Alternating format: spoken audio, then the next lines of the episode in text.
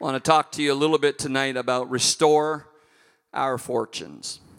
As soon as you hear that phrase, you may think of finance, money, fortunes. Um, rightfully so, but that's actually not uh, what I am speaking about tonight. Restore our fortunes. Amen. Uh, Psalm 126 and verse 1, I'm going to read it in the New King James. It says, When the Lord brought back the captivity of Zion, we were like those who dream. Then our mouth was filled with laughter, and our tongue with singing. Then they said among the nations, The Lord has done great things for them.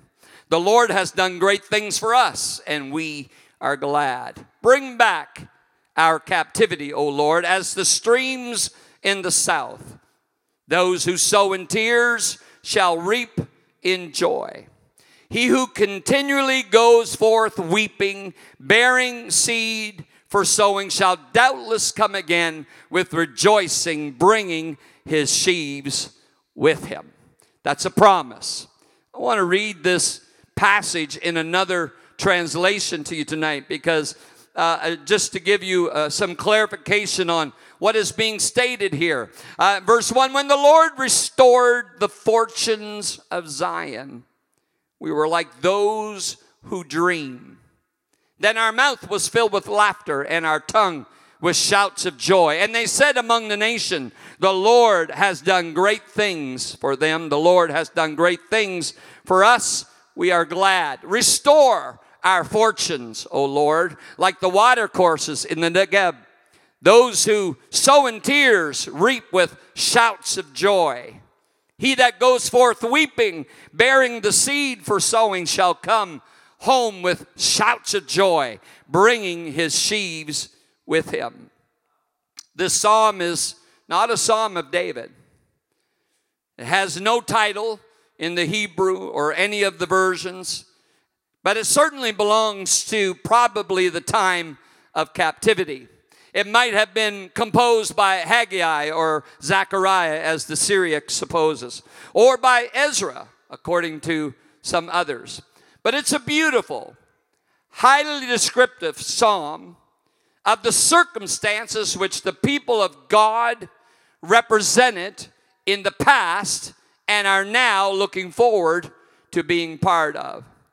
The psalm, as you may even have noticed already, it's made up of two parts. The two halves of the psalm are connected with two phrases. In verses 1 and 4, it's connected with the phrase restore our fortunes. In verses 2 and 5, it's connected with the phrase shouts of joy. And if you study the first three verses, it speaks uh, of an event where the Lord delivered the nation of Israel and restored back to them what belonged to them. When the Lord restored the fortunes of Zion, it takes you back when Cyrus had published a decree in favor of the Jews, giving them liberty to return to their own land and to rebuild the city and temple.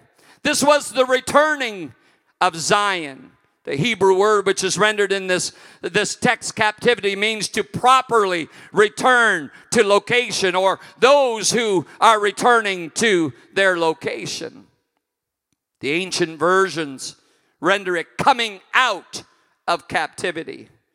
The reference is clearly uh, is to the returning of uh, to Zion. And the psalmist here, he's fixing his eye on them that are returning. And immediately he says that the Lord has restored to them what belonged to them.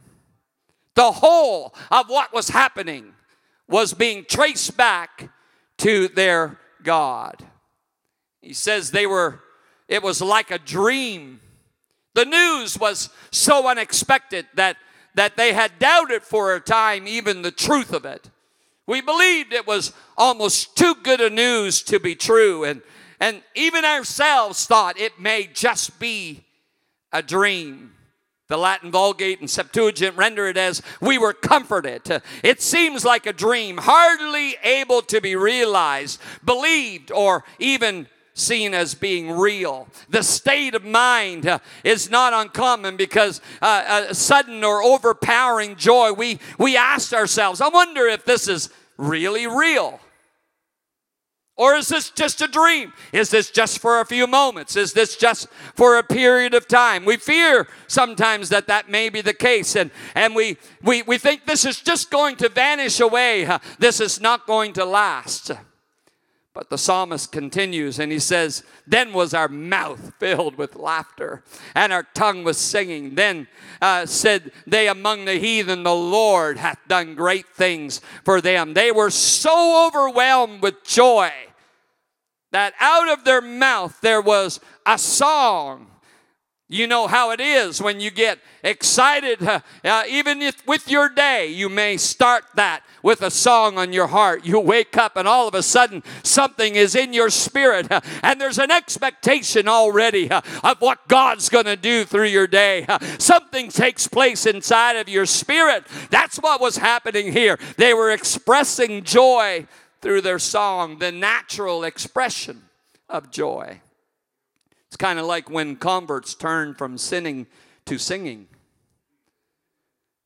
The, the feeling they find, the expression they find in the excitement of a song, something maybe we have heard for however many years, brings such an excitement to someone that's just come out of captivity. It happens when the captive are freed. It doesn't take a lot to get people excited.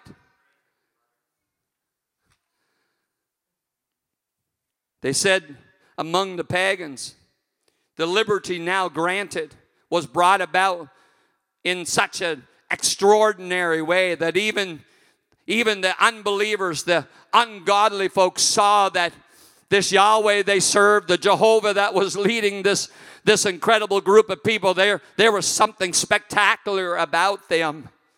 And the response was, The Lord hath done great things for them in causing them to return to their own land, arranging for that. Uh, do, you, do you realize that Cyrus was a, he wasn't a believer?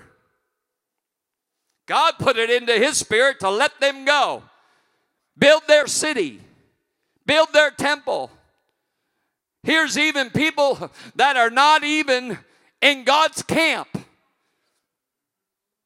The Lord hath done great things for them. We better not in, interfere. We better not hold it back. We better make sure that we acknowledge that, that God's delivering power and His overwhelming presence is able to accomplish everything that He wants to do for His people. And the last verse of that first half says, The Lord hath done great things for us, whereof we are glad. We acknowledge the hand of God. God alone has given us this enlargement. This is just a, a, a mere burst of ecstatic joy that only God could do. All the people turned to say that it was true, that they could see it, they could feel it. The, the, the, the idea of someone who comes out of captivity in the world is probably the best example, no matter what their life was like in the past. Uh, when they feel the, the, the liberty uh, uh, of being set free for the first time, uh, something happens in their spirit. Uh, they don't care what people are thinking, uh, they don't care what people are saying, they don't care how long it is. they don't, there's something about the joy of knowing they once were captive and now they are free. About the redemption, the conversion, the peace, the joy, the emphasis of what God has done. These first three verses, the writer is emphasizing the miraculous power of God that has brought them from where they were to where they are, are now. And we must never forget or take for granted where God has brought us from and what God has already done. I'll never get tired of speaking. I've said it so many times, but I, if you don't want to listen, it's okay. I'm going to tell it anyway. Because I never get tired of talking about the old pioneer, preacher C.B. Dudley, that came to my town and preached the gospel for the first time. And how God filled me with the baptism of the Holy Ghost in March of 1976 at a Saturday night prayer meeting in Bartibogue, New Brunswick, and, and being baptized in the precious name of Jesus uh, in a very cold Kouchibouguac River on October of 1978, and feeling the call at a very young age to ministry uh, and attending this Bible college, the best Bible college, I'll add, in 1988 and going directly into ministry for the past 33 years. Don't allow yourself to be distracted about what God has already done. Don't lose sight uh, of where you came from because uh, there's got to be something that rises in your spirit that you don't ever forget uh, that you're not where you were and God has brought you a long way and we wouldn't be where we are today if it wasn't for Him. Restore our fortunes. See, the world's mentality is what you, what have you done for me lately? But don't forget to take the time to realize what God has already done for you. And be, as the scripture says, and we were glad. We were glad our Bible college started is starting its 67th year of training men and women. There was a short period of time in there that was closed for renovations. But it has a rich history of such great leadership and producing so many people that have been involved in ministry. So many of our pastors and assistant pastors and youth workers and children ministry personnel and music leaders and just stable saints of God have attended UPBI or NCC. Somewhere between two and three million dollars of property is owned by NCC with his assets that are totally paid for. The vision of individuals like H.M. Lewis and Terry Brewer, David Farrell, and Don McCarty and Mel Calhoun and many others who made our new facility happen. A dedicated staff on site welcoming the next group of students. I said it a couple times in our meetings today. Our staff do not work there for the money. Trust me. Over 30 instructors will impart into our students this coming year the vision of educate, equip, and establish. A partners in education program that uh, all alumni and churches and individuals can get involved in to help support the future of our college. You want to help there, you can go to nccpartnersineducation.com and sign up.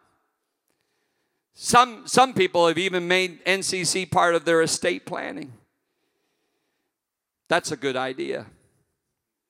We have had an incredible joint venture with Ontario for the past 15 years where we've worked together as districts for the betterment of our college. We've had extra uh, board members from Quebec and Nova Scotia. Thank God for people who will see the vision of training young men and women. Don't let us forget what He's already done for us. Restore our fortunes. He's already brought us a, a long, long way.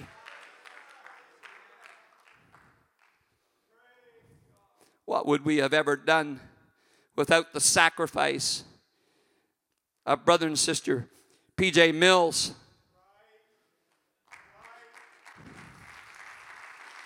Who believed in our college while other people came and went. The Millses were there. I'm even related to him now. I don't know if he's happy about that or not, but it's too bad. Let's not forget what God's already done. See, the second half of the psalm, it begins as a prayer. Restore our fortunes, O Lord, like the watercourses in Negeb. May those who sow in tears reap with shouts of joy. He that goes forth weeping, bearing the seed for sowing shall come home with shouts of joy, bringing the sheaves, his sheaves, with him. This is a prayer. This is a prayer for the future, a prayer for what God is going to do next, a prayer of restoration, a prayer of progress, a prayer of expectation, a prayer of excitement, a prayer of victory, a prayer of growth, a prayer of expansion, a prayer of no limits.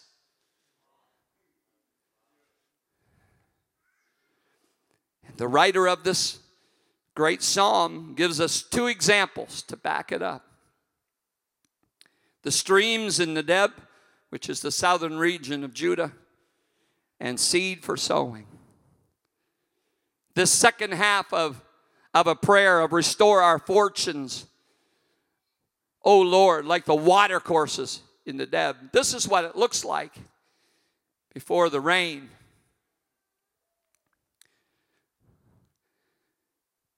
The Nedeb is an arid desert with many dry, big riverbeds. It is an area comprising of the southern parts of, of the land of Israel, which are characterized by a totally and arid desert climate, contrasted with the, the semi arid Mediterranean climate of the country's center and north. And on the map, it's about 4,600 square miles, about 62% of Israel's area. But in the spring, this is what happens. What is totally a desert, totally, all of a sudden with rain. This is what starts to happen, and you can see it as it comes down that valley. What was con- completely dry and barren for months, all of a sudden becomes a, a show for people to watch. People, people come and take note of it's almost time for the rivers to start flowing. And they they watch as the river makes its way down this totally totally dry bed in the Negev. It's called the streams of the south. It, uh, it actually is so, they, obviously, they've watched it many times before and they know it's going to go down into those crevices. But the writer of the psalm, this is not a new phenomenon. This has been going on for thousands of years. And the writer of the psalm says, Let it be like the water courses of Negev. Let it be that the prayer is no matter how dry it used to be, no matter how dry it feels right now, no matter what the outlook was before, get ready to have your fortunes restored. Restore our fortune, God, with an overflow of the Spirit like we have never experienced before like the water courses uh, of, Nedeb. Uh, restore our fortunes, O God. Let it be like the streams uh, in the south. Uh, if it is possible, God, uh, let the rapid rivers uh, rise in our spirit, uh, rise in us, God, as individuals, uh, where something returns, hallelujah, to an abundance like we have never felt for a long time.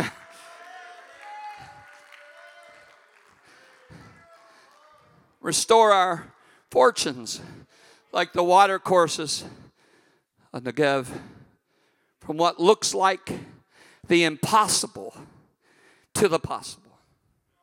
The very sound of an abundance of rain, the outpouring of the Spirit that has already been spoken in this service at the beginning, a flow of the Holy Ghost upon our students like they have never experienced before. From dryness to productiveness, from stagnation to flourishment, from complacency to effectiveness, from the natural to the supernatural. Oh God, let the waters Uh, of Negeb uh, flow in our spirit uh, like never before.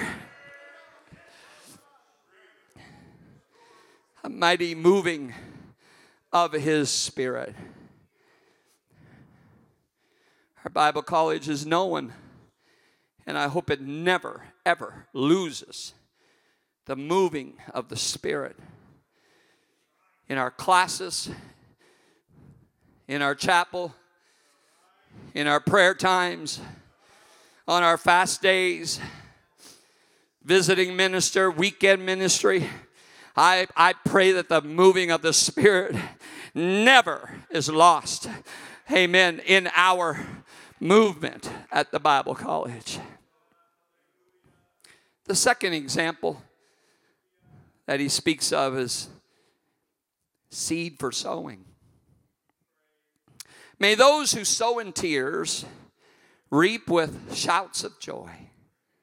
They that sow in tears shall reap in joy. This is the second second example. It's also where the second phrase joins this wonderful chapter. This is a maximum which they gather from their own history. The first three verses is how powerful God was, and the next three verses is how powerful God is still going to be. And we humble ourselves under the mighty hand of God, remembering our great heritage and not losing sight of what God has done, but opening the opportunity for God to use each of us in a powerful way, keeping ourselves humble under the presence of God, that we who sow in tears shall reap in joy. The farmer is accompanied with rejoicing at harvest. There's a lot of work in getting the harvest ready. I grew up on a little hobby farm with my, my dad and mom, and uh, we just had a big enough garden not to have the right equipment and a small, uh, um, well, it's the opposite way. We just had a small enough garden not to have the big equipment and a big enough garden, then it was a lot of work. but the joy was in the harvest. And that joy is more an equivalent for what work is put in, and sorrow is put in, and weariness that is experienced, even in the preparation for. So, students, it may even have been a challenge for you to get here. You may already be wondering about finances, and you may be challenged in the struggling with your calling, etc., whether you qualify, whether you're good enough, all that kind of stuff. But let the prayer be that whatever effort you give, that's what kind of harvest you're going to reap. You serve God easy, it will be hard. But you give everything you've got, and you will be rewarded for your faithfulness in giving to God because they that sow in tears will reap in joy. He that goes forth weeping, bearing the seed for sowing, shall come home with shouts of joy. The metaphor seems to be this that it's a poor farmer who has, has a very bad harvest and a very scanty portion of grain and food that has been gathered from the earth in the past. And the seed time has now come, and it's, it's very unpromising. And out of the famine, a little seed has been saved to be sown in hopes of a, another crop. But the, the badness of, of the present season almost precludes the, the entertainment of hope that it almost looks hopeless. But, but he's got to sow what he's got, or else despair and, and, and perishing will be the result. So, so he just sows a little bit that he's got. You see that all through Scripture. Just use the little bit that you got. And all of a sudden, God takes the little bit of oil and fills the vessels. He takes the little bit of bread and fish and feeds 5,000 plus uh, women and children. He'll take just a little bit. Just use what you got.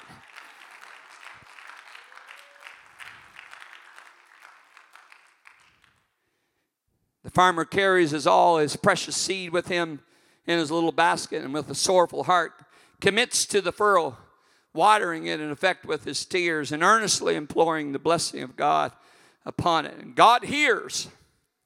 The season becomes mild. He beholds successfully the blade and then the ear and then the full corn in the ear. And the appointed week of the harvest comes and the grain is very productive. He fills his arms, he carries with the sheaves the, and, the, and the stalks, and returns to a large expecting family in triumph, praising God for the wonders he has performed.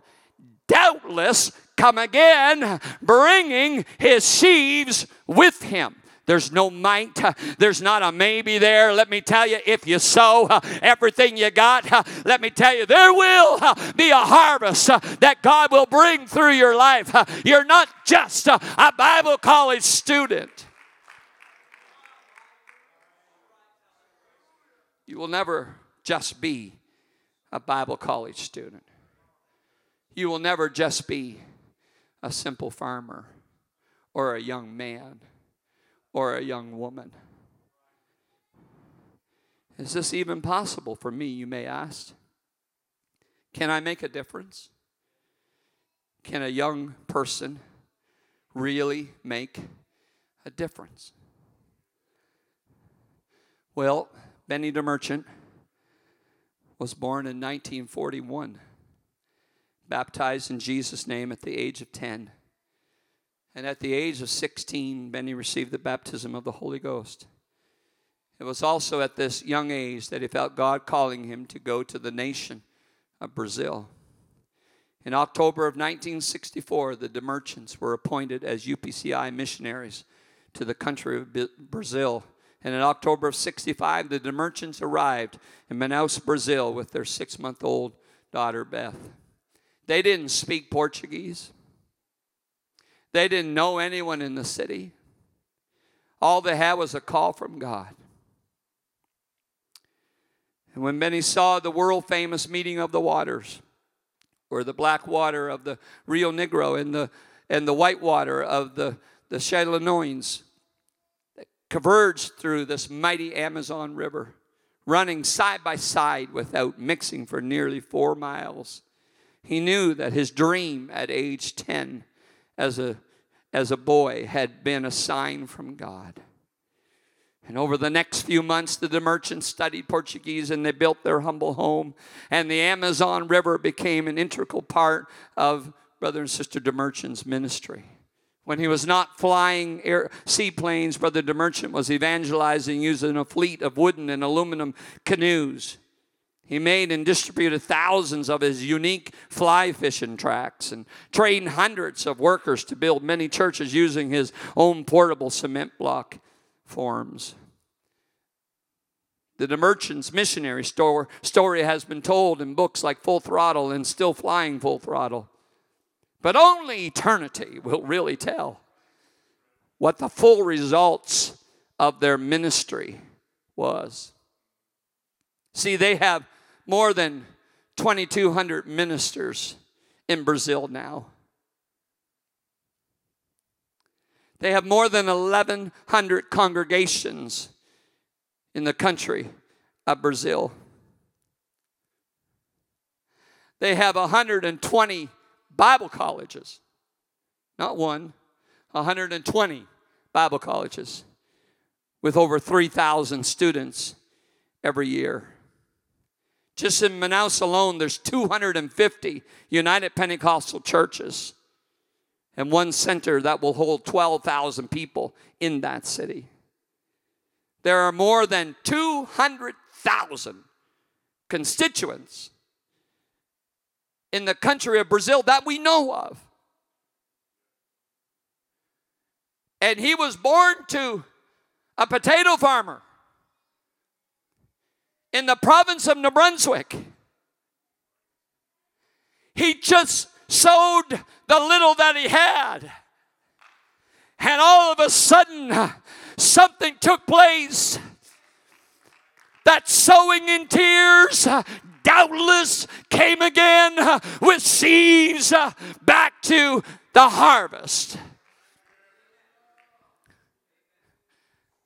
I'm not asking you to be a Benny DeMerchant, but the Brazilian church has even begun sending out their own missionaries to other Portuguese speaking nations. Brother DeMerchant's missionary motto has outlived him, has gone way beyond make disciples, open Bible colleges, teach the word, keep the doctrine, remain in the truth. Many thousands of people will be in heaven because of one young man from New Brunswick, Canada, that followed Restore Our Fortune. I have no idea what God has in store for you, but I do know that if you open yourself up, there is plenty of cities that need a pastor and a church that have no church. There's still countries with millions and millions of people, yet that still need to hear this incredible truth. Across our own country, hundreds of cities that have 50,000 people or more that do not have an apostolic church. And so I challenge you tonight. Restore our fortune, God. Let the waters of Negev flow over me and let me just sow what I've got and see what God will do. I'm not here to dictate music, come. I'm not here to dictate what God's going to do through your life. I have no idea. But I can guarantee you, He's got something for you to do. Hold on to where you came from, but don't lose sight of where He's taken you. Hold on to where God's brought you from and out of, and not everyone was brought up in a Christian home. And Maybe some have had some struggles in the past in your lives. Realize where God's brought you from. You're a very privileged child of God to be part of this college. Yeah, we're blessed to have you, but you're also privileged to know His truth. There is no greater calling that you could ever receive than God call you into His incredible ministry. So hold on to where you came from, but open up the opportunities of what God has for you. And let your prayer be, just as the psalmist said. Let it be like the streams from the watercourses of Negev, where it's just like a torrent river that overfloods my life, no matter how dry it has ever been. And I'm going to take what I have. Not going to worry about what I don't have. God's not asking you to use what you don't have. Just take what you have. You don't have to be anyone else. You shouldn't try to be anyone else. You don't need to preach like anyone else. You don't none of those things. Just just give what you have. Just sow what you got. And watch what God will do through your life. In closing, Isaiah 41. Isaiah says, The poor and needy seek water, but there is none. Their tongues fail for thirst. I, the Lord, will hear them. I, the God of Israel, will not forsake them. I will open rivers in desolate heights and fountains in the midst of the valleys. I will make the wilderness a pool of water and the dry land springs of water. I don't know about you, but I want to be right in the middle of that. You can never forget what He's done. Remember it, celebrate it, but don't be satisfied with it. Expect the Lord to restore your fortune like the waters of Negev, like the farmer who sows the seed with an expectation that is going to generate an exciting harvest. Young people, you will see people this year, you'll see people this year give their hearts to the Lord in churches that you're ministering in through our college. You will see people baptized this year. You will pray people through the Holy Ghost this year. You will watch people be delivered from addictions. You will watch young people be called to ministry this year. You will see a response to your outreach and Bible studies and prayer. Don't sell yourself short and only focus on what got you here, but also focus on where you're going. The depths of study and the personal relationship with God and your prayer life and your personal friendships uh, and a helping hand in whatever capacity that you can do. Just do it to the best of your ability and watch what God will do. Stand if you would.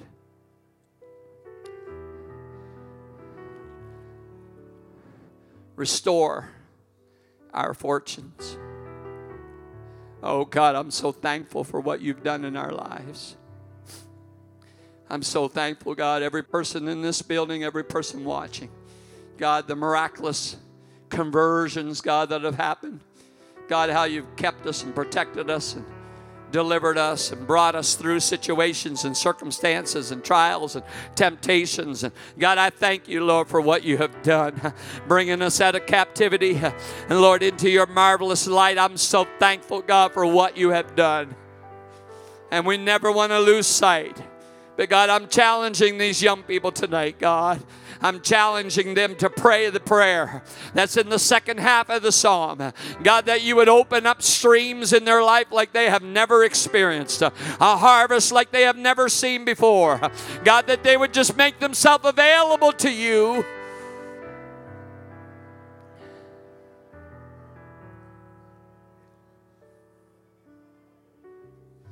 Our district is unique, along with Quebec, Ontario, across our country, eastern seaboard. There's really not any other Bible college that does it exactly like we do with our weekend ministry program. People are in our pulpits that are not polished. They don't have a lot of experience. We let people be involved in our churches that they don't have everything figured out. But see, it's never been about that. Yes, you need to get to be the best you can be in everything you can. But you can't wait until you get there before you allow God to use you now. And that's the amazing thing about our churches that open up their pulpits and open up their youth rooms and their Sunday school classes. They just expect the waters of Negev to walk to wash over your life. For you just to use what you got and allow God to do the rest. So I just open up the altar tonight, especially to our students. Would you come and make that commitment as you start this college year? Yes, you want to become the best you can be. You want to do the best that you can.